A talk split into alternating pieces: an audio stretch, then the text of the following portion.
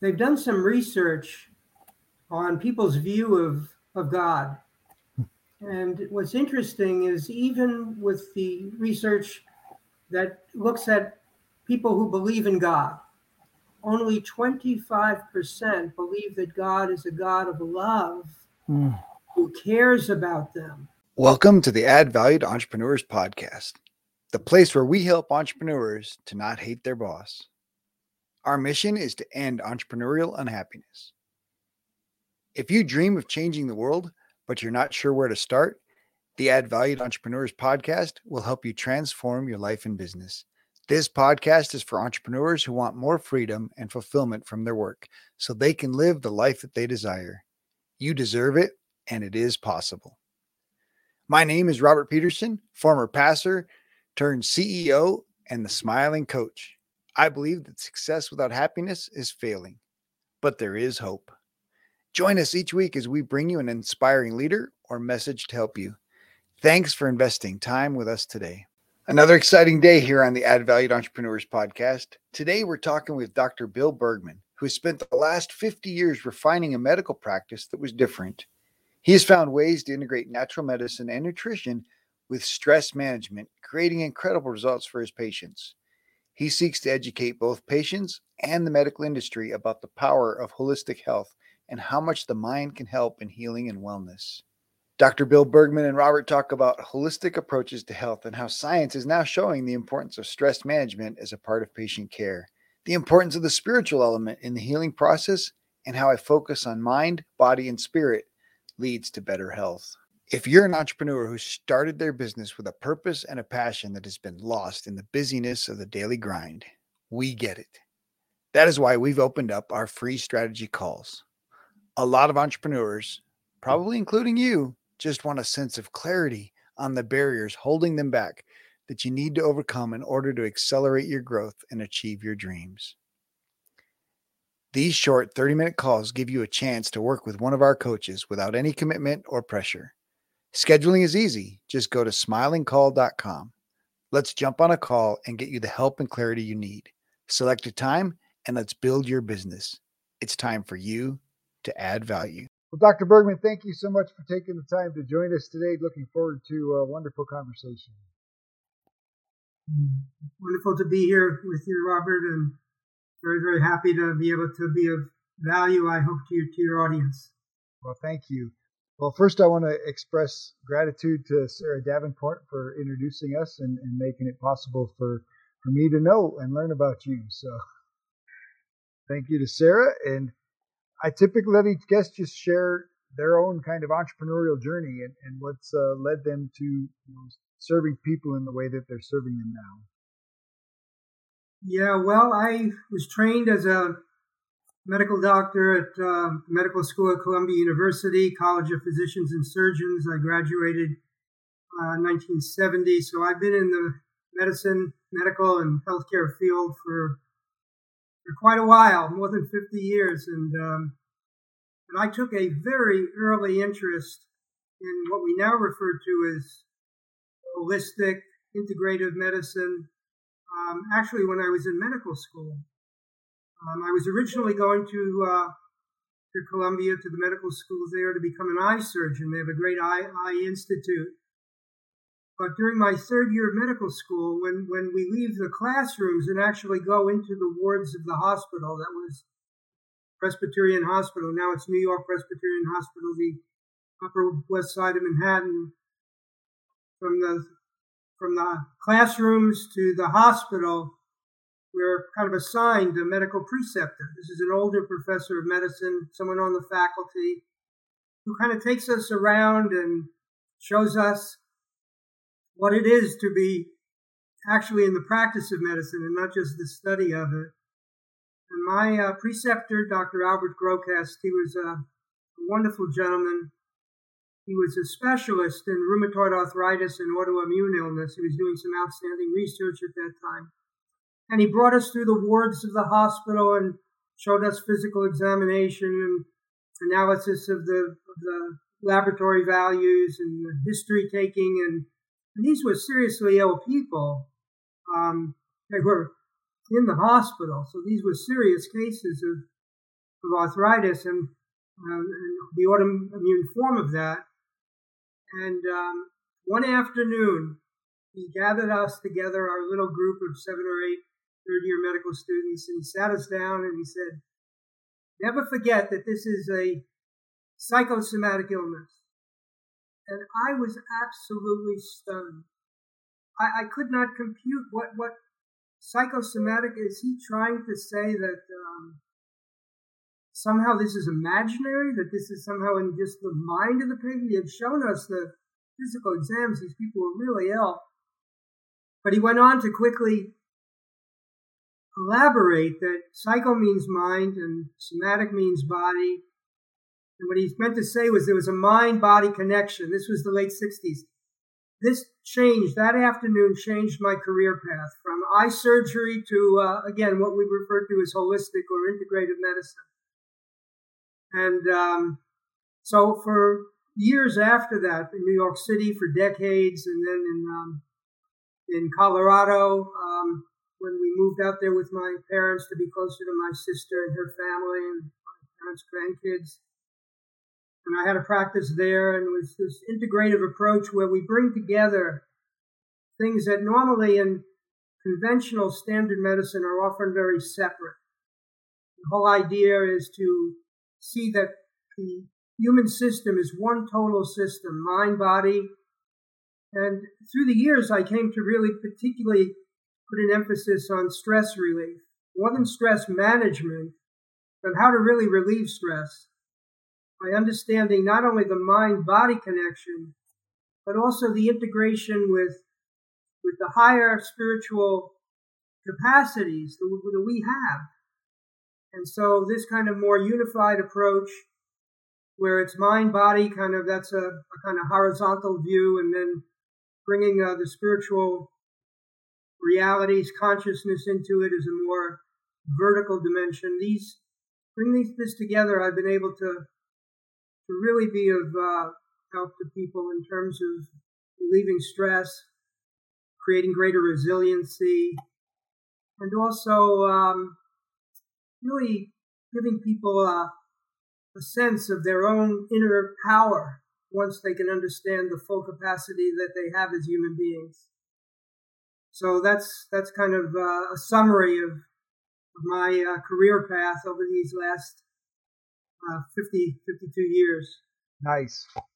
Well, I love the mind body connection, and of course, I love the integration with with spirit and source. And so, being able to recognize and work with those areas is so powerful, right? And and and science is coming around more and more to acknowledge that connection and acknowledge the the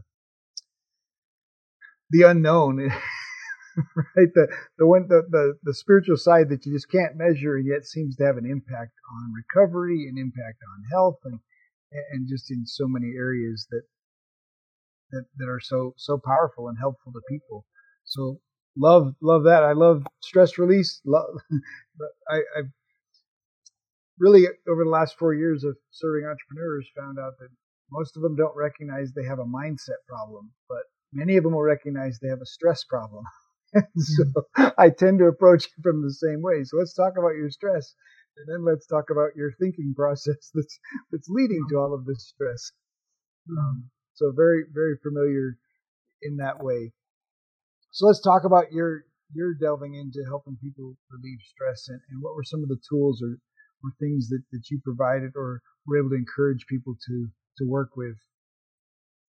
Well, just as you've said, Robert, the mindset, the, the, the consciousness, the, the, the the view that we have of of what's true and what's real, this is so fundamental because the mindset governs how we think about things.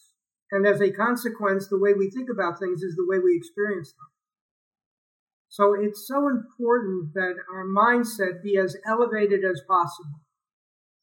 Now, from my point of view, the greatest challenge that we are really facing, whether we're people that are dealing with stress through personal issues like our health or financial situations or relationships are a big big issue for stress.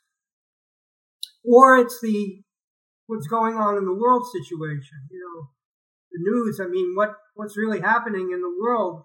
This is impacting each of us, whether we are conscious or or unconscious of it. It's having an impact, and so we want to be able to have the most elevated view of um, what it is to be a human being. What, mm. what really it is to be a human being, and the greatest challenge, I believe, is that we are living now in a very secularized culture. And this is not just something over the last couple of years or even the last couple of decades. I think as you look at the history of certainly of our country, I mean, um, you know, it's it's it was kind of like born out of a belief in God. I mean, we, we have the president placing his hand on a Bible, swearing to uphold the Constitution. You go into a, you know, um, a courtroom and it's in God we trust. It's on the money, every dollar bill. But over these last couple of hundred years, we've gradually, I think, in many ways, lost our spiritual foundation. And I'm not talking about a religion now. I'm not, I'm not talking about Christianity per se or Judaism per se or any other religion. I'm, I'm talking about a mindset that recognizes, first and foremost, that we are created beings. Because if we recognize and acknowledge that we are created beings, we didn't create our own existence. We didn't decide we're going to come into this world and have this life.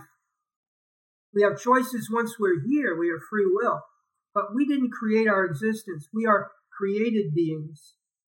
As soon as you recognize, as soon as a person recognizes we are created, there has to be a creator. You cannot have a creation. You're not, you can't be created without there being a creator. It's like a, a, a piece of artistic work, the, the, the, painting, the beautiful, you know, um, uh, Sistine Chapel painting of Michelangelo. You can't you can't have that without there be, you can't have the painting without the painter. You can't have the the beautiful artwork without the artist. So we're created. There's a creator. Now that is so important because we are living, as I say, from my point of view, in an increasing secularized society that somehow is thinking, well, that's maybe okay on a personal level. You can decide or not decide, which is true. You can. Everyone has their own free will and can think what they want to think and believe what they want to believe. But from my point of view, not recognizing there's a creator is kind of like saying, well, I don't believe in gravity. I don't believe it. Well, okay, you have the right not to believe in gravity. I mean, you have the absolute right. If you want to just live your life believing that there's no gravity, gravity does not exist, you're certainly free to have that belief. It just turns out, you know, that belief is incorrect. in fact, whether we believe it or not, gravity is there and gravity is operating. In the same way, unless we acknowledge not necessarily a religious doctrine or particular theology or philosophy. Well, that's personal preference or even, but again, that there's a creator because that's the key. That's, that's the mindset. That's the worldview that really creates the context for genuine, enduring stress relief. See, we were not created to experience stress, except as a warning that there might be danger. Hmm. So good. That, that's, that's what our Creator has given us is a warning signal that there could be danger, the fear, the anxiety. You know, for my work, I, I travel quite a bit visiting people in their homes, doing risk assessments.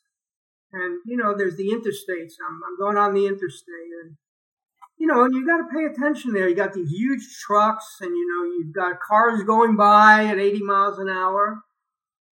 And if someone's going to go and swerve into your into your lane, you've got to be like, well, you've got to be alert and really, you know, there's like stress. well, that stress is what our Creator intended for us. That's the stress to warn us, move into the right, you know, make the right adjustments so that there's no accident. The problem is that we are living at a time when we're experiencing these stresses, these warning experiences, and we just think that they're part of life and that the best that we can do is we can just manage them with relaxation and stress management tools, techniques. By the way, there's nothing wrong with that. You know, yoga for some people and just being out in nature for others, vacations, nice weekends, whatever. Of course, stress management is fine. But we want to go way beyond stress management to be able to understand that we were created to be at peace. Mm. We were so created, many.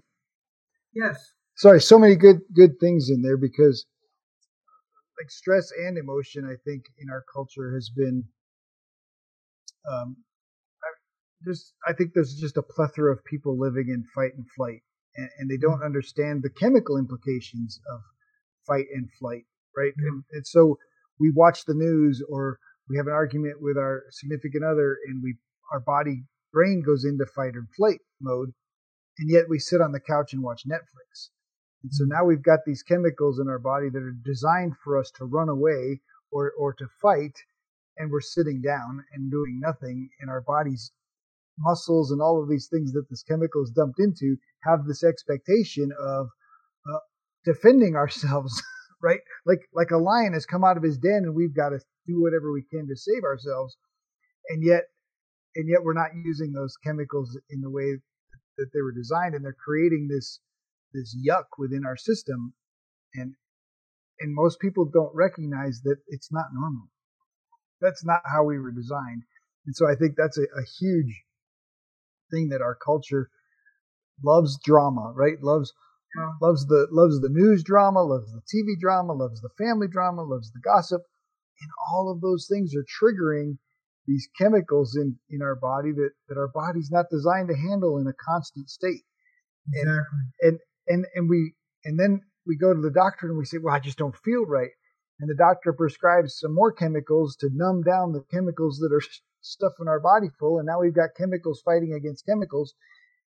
And I think it's creating an epidemic of depression and an epidemic of pharmaceutical use and an epidemic of creating people who don't really know what they really feel anymore. Absolutely.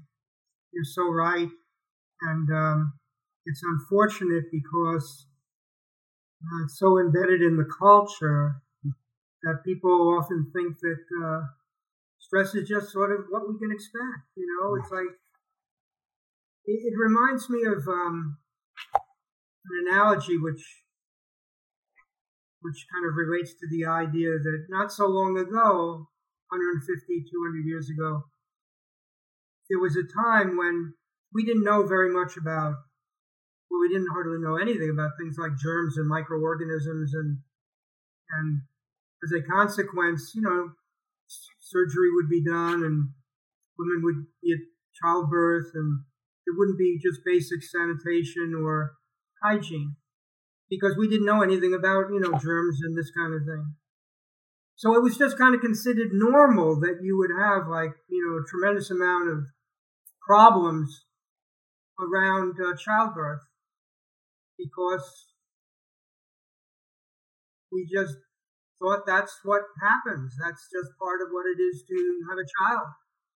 Once we understood that there were issues that could be controlled in terms of microorganisms and germs and bacteria, and people began to, you know, actually provide some kind of hygienic me- measures, in terms of the loss of life around childbirth, went way down. In fact, issues around hygiene for public health or even more important, we kind of give all the credit now to antibiotics and stuff, which have a place. But a lot of it has to do with just sanitation issues and basic hygiene and this kind of thing. In the same way, we are now in a culture, it's an analogy of the cultural mindset we're in now that well, stress is just part of life. You know, it's like, it's like uh, things that are happening, they can't really be avoided, or maybe they could be avoided in let's say I change the relationship, hope for a better relationship, I change the work situation, maybe I'll have a better work situation. Or we just think the best we can do is just manage the stress. But what we're not recognizing is that we are largely responding to the circumstances in a way which is contrary to the way we were designed. Oh.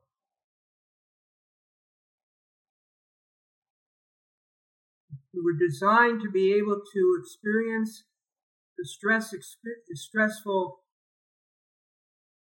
feelings as kind of like like a rumble strip on a highway. You're you're driving, and again, now I'm not talking about the healthy kind of stress reaction, anxiety, fear reaction when there's a legitimate danger. We're talking, as you mentioned, Robert, about the kind of chronic, ongoing, persistent stress that many people are living with. But if we can understand that stress is a signal, like when you're driving along and you start moving into the other lane and you're on the rumble strips and you feel the rumble and you immediately make the adjustment. As soon as you feel the rumble, you know you're headed in the wrong way, you got to adjust. That's the way that the stress experience is meant to tell us we're out of balance. We have to make the correction. Rather than thinking, the circumstances creating the stress, we have to realize that the system was designed to generate that experience to tell us that things need to change, things need to shift. And if we keep ignoring it, and the best we can come up with is stress management, it's going through those chemicals and those stress hormones, things you've mentioned. This is going to erode not only the experience of life, but it's also going to impact us very negatively in terms of our physical health. Hmm. Well, and then and then you lose the sensation of the rumble strip, right? Because then you start using chemicals to tone down the rumble strip. So the next time you're on the rumble strip and you're supposed to turn left, you keep going right and keep going further and further into danger because your body your body no longer recognizes the intensity of the rumble strip. And and I I just think we are over prescribing. And I'm not a doctor, I'm not a professional, but but I see this from from my point of view working with with people that don't have the mindset that that they're in control and don't have the mindset that recognizing these as warning signals and and recognizing how the brain dumps those chemicals for fight or flight the brain also has chemicals for positive living. And, and when we do positive things like smile and we move and we do some of these regular activities that the body's designed to do you can stop the fight and flight chemicals and experience really positive chemicals that have the, the same effect and shift you off that rumble strip and can keep you off the rumble strip because your your brain is going woohoo this is how we're supposed to live this is what it's designed for exactly yeah, yeah so mm-hmm. many i mean the brain has so much more i probably the brain has more positive chemicals than negative ones but people get stuck in the cortisol and the the the, the reaction of you know adrenaline and, and all those things that are designed to save us in a fight but not very many of us are getting in fights. Yeah. Yeah absolutely. Well one of the things that i share with people i teach pretty deeply about is the way that the brain functions. There's the so the brain is very complex but for the sake of this discussion it can kind of simplify be simplified into understanding that there's a kind of lower brain and a higher brain. The lower brain, it's actually referred to as the reptilian brain because animals have it. It's, it's the part of the brain that we have as humans, which functions like it does in animals to just have us survive.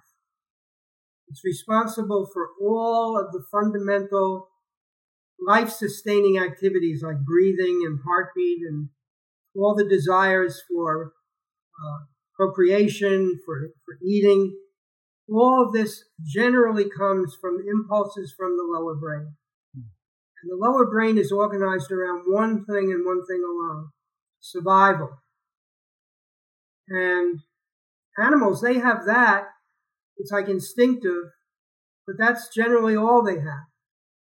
Now, as human beings, particularly as human beings created in the image of our Creator, we have uh, above it, in the higher area of the skull, we have what's called the cerebral cortex. And this is where all of our higher psychological and spiritual faculties reside. This is where our capacity for love, for sound judgment, for being conscientious, for being generous, all of these faculties reside in the higher brain. And they are the control system for what it is to be a human being. But hmm. because of so many, we can say kind of hyperactivity of the lower brain, referred to generally, again, there's complexity there, but generally as the limbic system. This limbic system, this lower brain is hyper, hyperactive. And as a result, it grows in its neurocircuits and releases these stress hormones which weaken the cerebral cortex, the connections of the higher brain. So rather than the higher brain being in control and in balance with the lower brain, the lower brain begins to assert much more activity. Hmm. And in some people, it can actually take over their life. And I mean, I have to say, it's, it's not an easy thing to think about, but people can behave like animals because it's like they're no conscience. It's like it's all about you know survival of the fittest. That's that's actually the mindset that can be developed as a result of the hyperactivity of the lower brain and the limbic system. It's like the survival of the fittest, as opposed to what we know through through our you know, religious philosophy and spiritual philosophy. It's like no greater love has has someone than to give his life for his friend. That's like the higher cerebral cortex, the higher cortical functions of the brain, the, what it is to be a human being. An animal is like the survival of the fittest, as opposed to living for the sake of others, unselfishness. So we have to restore that balance. And that's going to take more than just uh, stress management. That's going to take a deep understanding of the way in which these neurocircuits they become uh, conditioned and programmed and strengthened, and we have to we kind of have to weaken the ones that are creating all of this havoc and and, and, emphasize and increase the healthy circuitry so that we need both, but they have to be in proper relationship to one another. We will be right back after this short break. This episode is sponsored by Perfect Publishing, a different approach to publishing a book. Perfect Publishing carefully chooses heroes of hope who exemplify living a life they created through faith, hope, patience, and persistence. No matter what page you open to in this mini cube of hope, you will find a leader with a big heart. You will see you are not alone. The authors may share similar challenges that only hope and action could resolve. Get your free ebook at getadoseofhope.com. Welcome back. Let's get back to more greatness. Well, and so a little of this reminds me of Viktor Frankl's work, and and and obviously, you know, he recognized through his experiences and study of many people around him at the time that mm-hmm. that when a an event happens, when a, a circumstance presents itself, such as the rumble strip, right the brain the brain gives us a choice and, and we have we have the right to choose in that moment how we respond to that and i think on the one side you're saying that when when the lower brain has had the habit of being in charge and had the habit of responding we start to respond as animals and when we recognize hope and love and peace and joy and those other higher states that that, that when the cerebral cortex is in charge and we have that capacity for love we can make different choices. And, you know, I think obviously his situation was dealing with some of those evil people that were operating in that in that lower state and just being obedient.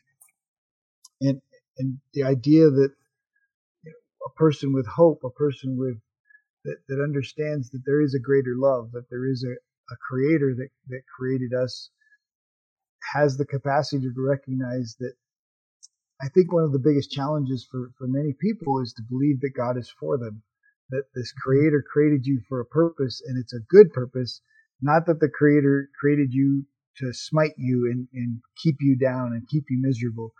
And I think when people can make that mindset shift to this idea of greatness, this idea of possibility and potential, it, it starts to transition from functioning in that lower brain to to believing in hope and, and good of the higher brain. Absolutely. You know, what you're saying reminds me of some very important research that's coming out now. When I went to medical school, I was taught that essentially chronic disease was more or less a genetic issue. Mm. And the idea was that, like, well, you get these chronic diseases largely because you have that kind of genetic inheritance.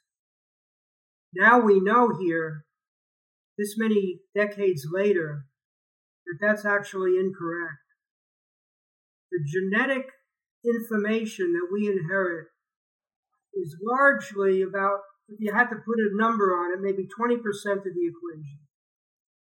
The other 80% is what we call epigenetics. And epigenetics means beyond. Epi means beyond. Beyond genetics. This is this 80% is what turns the genes on and off. This is called genetic expression. So only 20% is the inheritance. 80% or so is what actually causes genes to be turned on and off. And these epigenetic factors are largely within our control. We can't control our inheritance, our ancestry, the health of our ancestry that had an impact on us in terms of what we have in terms of genetic coding.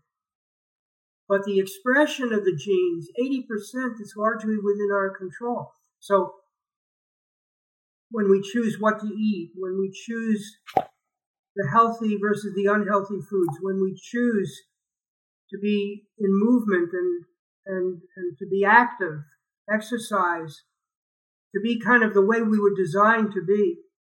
But my belief, and I think there will be more and more evidence to, to, to confirm this, is that the most important epigenetic factor is going to be our mindset. This is what's going to govern more than anything what is going to turn on and off the genes. Because think about it, even choosing to eat healthier food, a lot of people, they're under so much stress, they don't even have psychological space to be able to think about that. So we live with our mindset, we live with our psychological functioning. And that has an impact on the choices we make in terms of lifestyle. Mm. One of the interesting things which is now being recognized more and more, still not mainstream, but the research is beginning now, is one of the most important epigenetic factors is the mindset that we have about the existence of a creator. And that the view that we have, first of all, whether or not we believe there is a creator, and then our view of that creator has powerful impact in terms of how our brain functions. And this to me is really, really exciting and really, really practical because it means that choices we make about even things like prayer and meditation and association with a community of people who share our values, all of these things have a tremendous impact on our brain functioning. Well, and I think the evidence is starting to show that people that are part of those kinds of communities are healthier and, and live longer. Absolutely. And um, they've done some research on people's view of, of God. And what's interesting is even with the research that looks at people who believe in God. Not not those who say no, God does not exist, or people that are really like agnostic to it, but those that believe in God. Only 25% believe that God is a God of love mm. who cares about them. Three quarters of the believers, meaning the people who believe in the existence of a creator, believe that God is upset with them, is angry with them, is ready to punish them, all of which activates the limbic system of the lower brain. Because you feel, my God, the creator of the universe is not with me, not on my side, not helping me, not guiding me, not available to me. That's why I think, you know, things like the prodigal son that, you know, reveal, at least from a biblical point of view, you know, the relationship that the father had to the prodigal son, where it was all about welcoming him home, not being upset with him, not yes, he had squandered the money and he had, you know, gone off and who knows what he had done out there. But the father was just so grateful and so happy that his son had returned. And, you know, that teaching is just one example of how, if we think about our Creator in one way, the difference that it has in terms of our brain functioning and stress relief. And this is the kind of the level in which I, I try to share with people so that they can really, over time, it's a learning curve, hmm. doesn't necessarily come instantly, though it can, but most people it's a learning curve to develop the mindset. I mean, that's kind of the mainstream of the work that I do. Nice. Well, so I mean, I think having come from that spiritual side, you spent 20 years in the ministry, and, and I think there's a lot of people that that are caught in the God punishing sin side mm-hmm. and, and not seeing the loving God who loves you in spite of the sin side. And and I really on the business side when we when we try to help people dream bigger and believe bigger, there's there's this idea that God wants people to play small.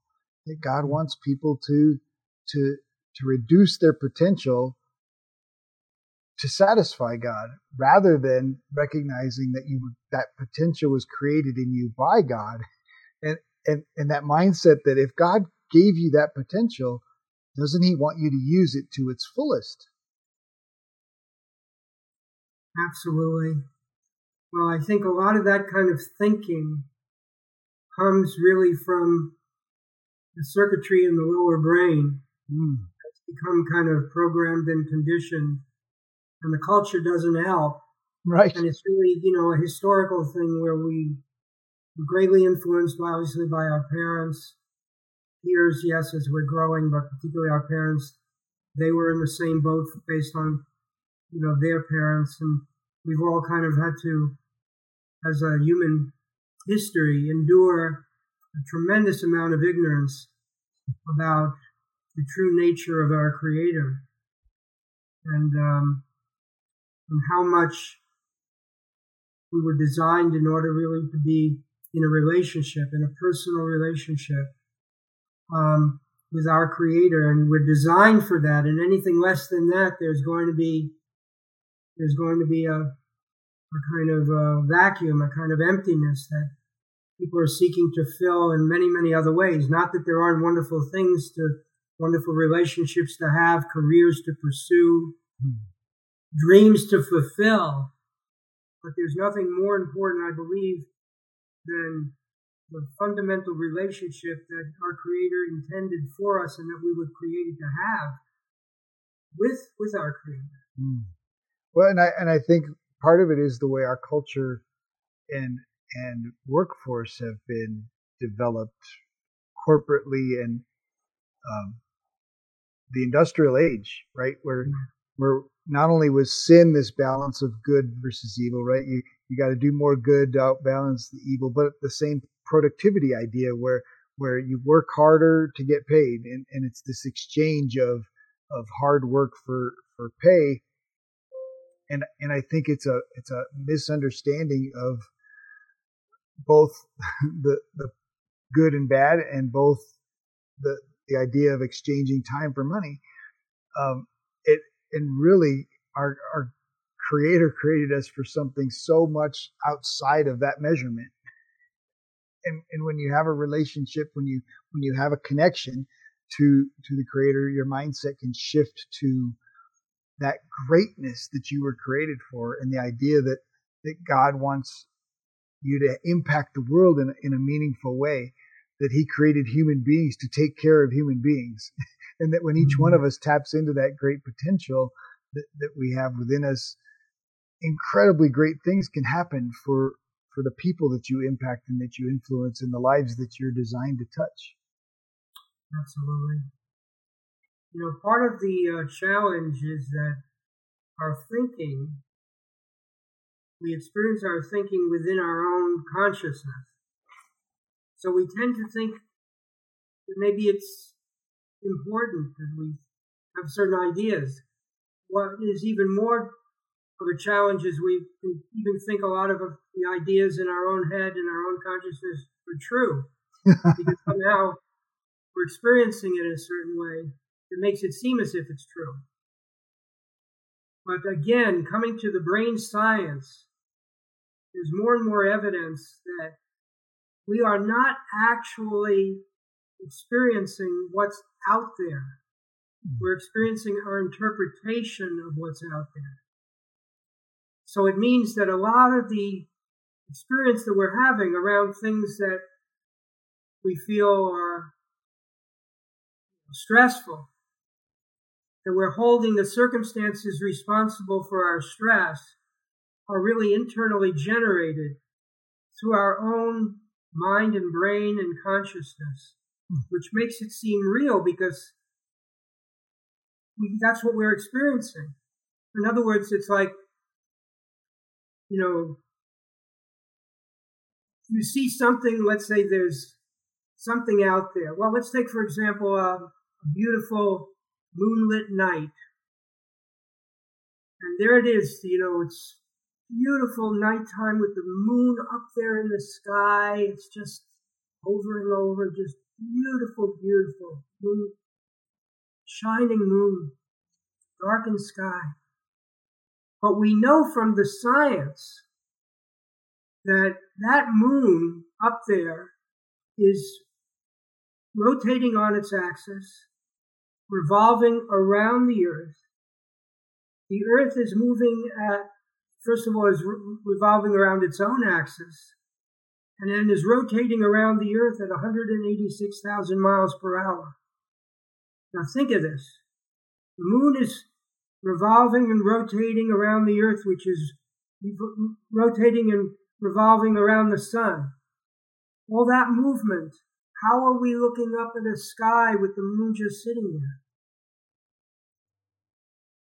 Because it's actually the information from what's out there, in this case, the moon, is being totally 100%, 100% experienced within our own consciousness.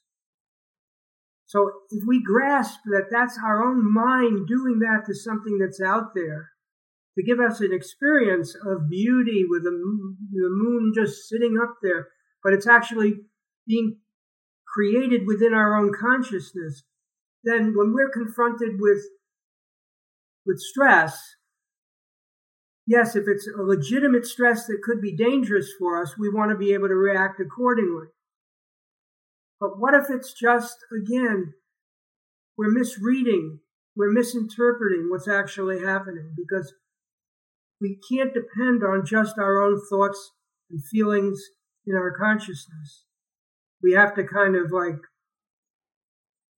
put our trust in the in the wisdom and the love and the goodness beyond us. But in a way, our culture is making us into gods. We're trying to say, well, we we can do this on our own. Hmm. And even people who believe in God, that's a belief, but it's not something that's active in their life. Oh no, I yeah, no lots of lots of folks who claim to be believers and are freaked out and stressed out about so much that's outside of their control. And and and that they can they they can't do anything about. And and it's interesting to me as you and I are talking because I think about the number of scriptures and the number of God's promises that say, "Do not worry, do not you know, do not fear," and mm-hmm. it and I think about so many situations, and, and the one that was recent was I was sitting at a table with with four women, and and the, the, the idea of a spider came up, and three of them basically just crawl under the table. I'm like, you know, that's your your reaction to this this idea of a spider because first of all, very few spiders are ultimately dangerous to human beings, and yet there's this idea of spider that that is in so many people's minds that creates fear to even be in the same room with you know said spider even though they're you know ultimately typically very tiny and very you know powerless over over a human in reality. And and yet these are fears that people you know ultimately have built up and and of course our culture builds them up in stereo and story and and and movie and and yet it, it's ultimately how you think about it right? And how you think about stressful situations. And I, I, go back to AA's, you know, the serenity prayer for so many people and so many things. Like, you know, the reality of life is there's so much that's outside of our control that if you're just willing to let go of those things and, yeah, and fo- focus on the things that you can, and then absolutely trust God that trust the creator that put you here to, to handle the things that, that are outside of your control. And and obviously the world situation, I, you see so many people getting wound up about the war in Europe and, and politics and all of these things that are still ultimately outside of our control. Sure, we can make an impact in, in tiny little ways, but they can't, those things aren't going to, they're not like a lion outside your door that's going to get off of his chain and eat you at the moment. But that's the way many people are allowing those things to, to impact their mindset and impact their body. And, and they're living in this this stress and fear and worry and anxiety that is just our body's just not designed for like you've said. And and and the idea that so many people are being controlled by their lower brain i mean for me that's heartbreaking. I'm heartbroken because we were created for more. We were created for joy and love. And and i think the ultimate use of the higher brain is to be able to experience unconditional love which is I mean, for me, that's an aspiration, right? That in all my relationships, I can approach with curiosity and, and love and, and not judgment and not yet um, just allowing a, a, different expectation, you know, to come from my interactions with other human beings. I, I just love the work you're doing. I love that, that you're you're helping people see possibility and see, you know, the place where joy exists, right? With dopamine and oxytocin and serotonins that are designed to help you feel joy and peace and discover peace that your brain's designed to give you. Sure. Whew, great stuff. So tell me a little bit about, I, I, I think gratitude's a, a power tool in my toolbox. And, and, I think it sounds like it can be a power tool in, in, in your medical toolbox for healing and, and helping people. How, how, has gratitude served you and, and, and how does it help your clients? Gratitude is so important. It is just so important to to really. I think you mentioned Robert of putting your attention, you know, taking your focus of your attention and moving it into something positive and something healthy and more in alignment with the way God's created us. And from my point of view, gratitude is like one of the most powerful medicines that God has given us. You know, I I wrote a, paperback, published it through Amazon called Jesus of Nazareth MD, and it's all about the Lord's Prayer. Because from my point of view, gratitude and forgiveness, these are two of the most powerful medicines for health and healing, which have not only impact in terms of our day to day life, but when you think about it, it really, it really has impact for us even beyond this life. Mm. You know, I, I talk about the brain science and I'm always trying to find science to back up my kind of beliefs and my faith. And there's more and more interesting science coming out now about the life after this life because of the technologies that are available to resuscitate people, particularly from things like heart attacks, where we have now better technology, better training. When the EMS crew gets to the scene of the accident or whatever, they're able to do things that years ago you'd have to be in the hospital emergency room. They can do that right in the right there in the mobile facility. And as a consequence, more and more people are actually going unconscious and even being declared clinically dead. And then they come back. And the research on what what they're experiencing is such that I believe this is evidence. We can't, I don't know that we could say, you know, definite proof, but growing, growing evidence that this life is just a stage for yet another experience, another, another life after this one.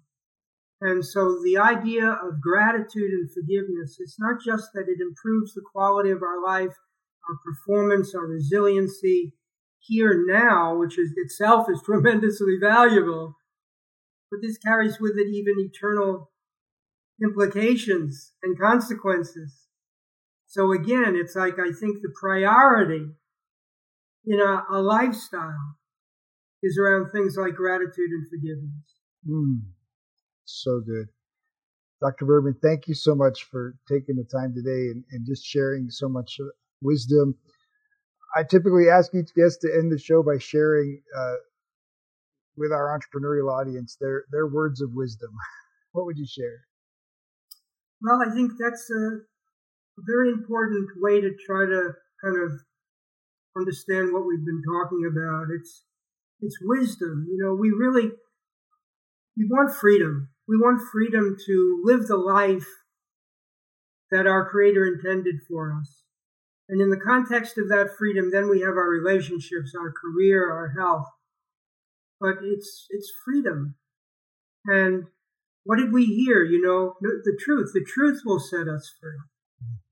So it's the search for wisdom that we should be giving the highest priority, along with gratitude and forgiveness, it's seeking for wisdom. You know, the, the stress and all is like static. It's hard to really get the message when we're feeling that kind of even low grade stress.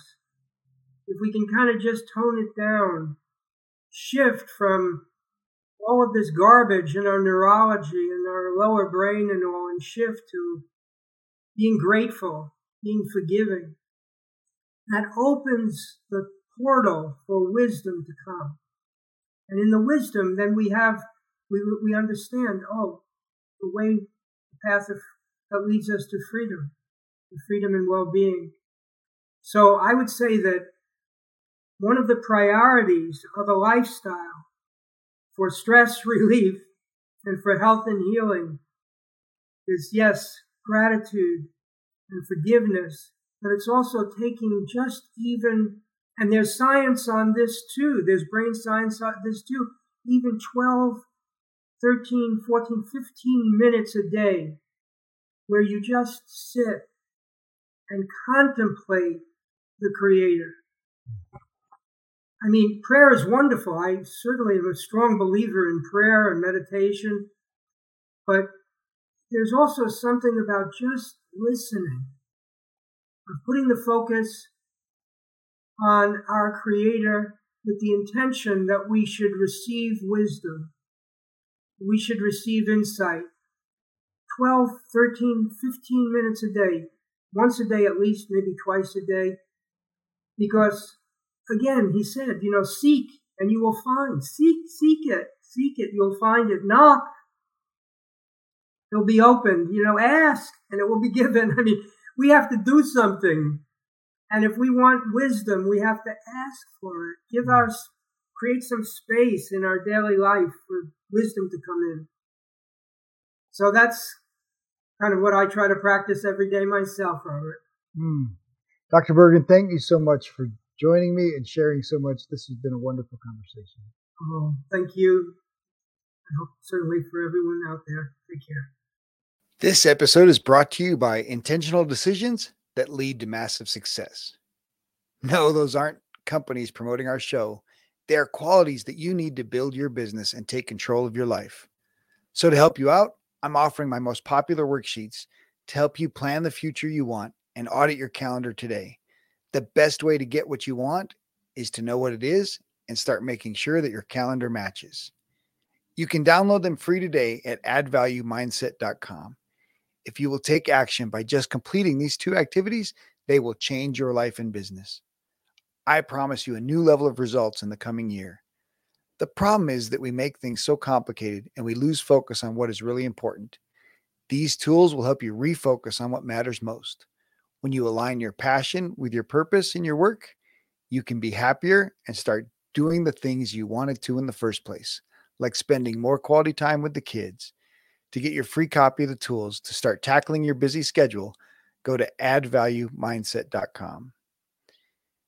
If you enjoy the show, please like, subscribe, leave a review. But most importantly, if you enjoyed this episode, share it with someone who needs to hear it. Share, share, share. In our next episode, Ben Reinberg and Robert talk about the leap into entrepreneurship and the challenges of learning from his first real estate deal. Partnering with investors, Ben has created value for his clients, partners, and his tenants. He learned how to go after the no to grow.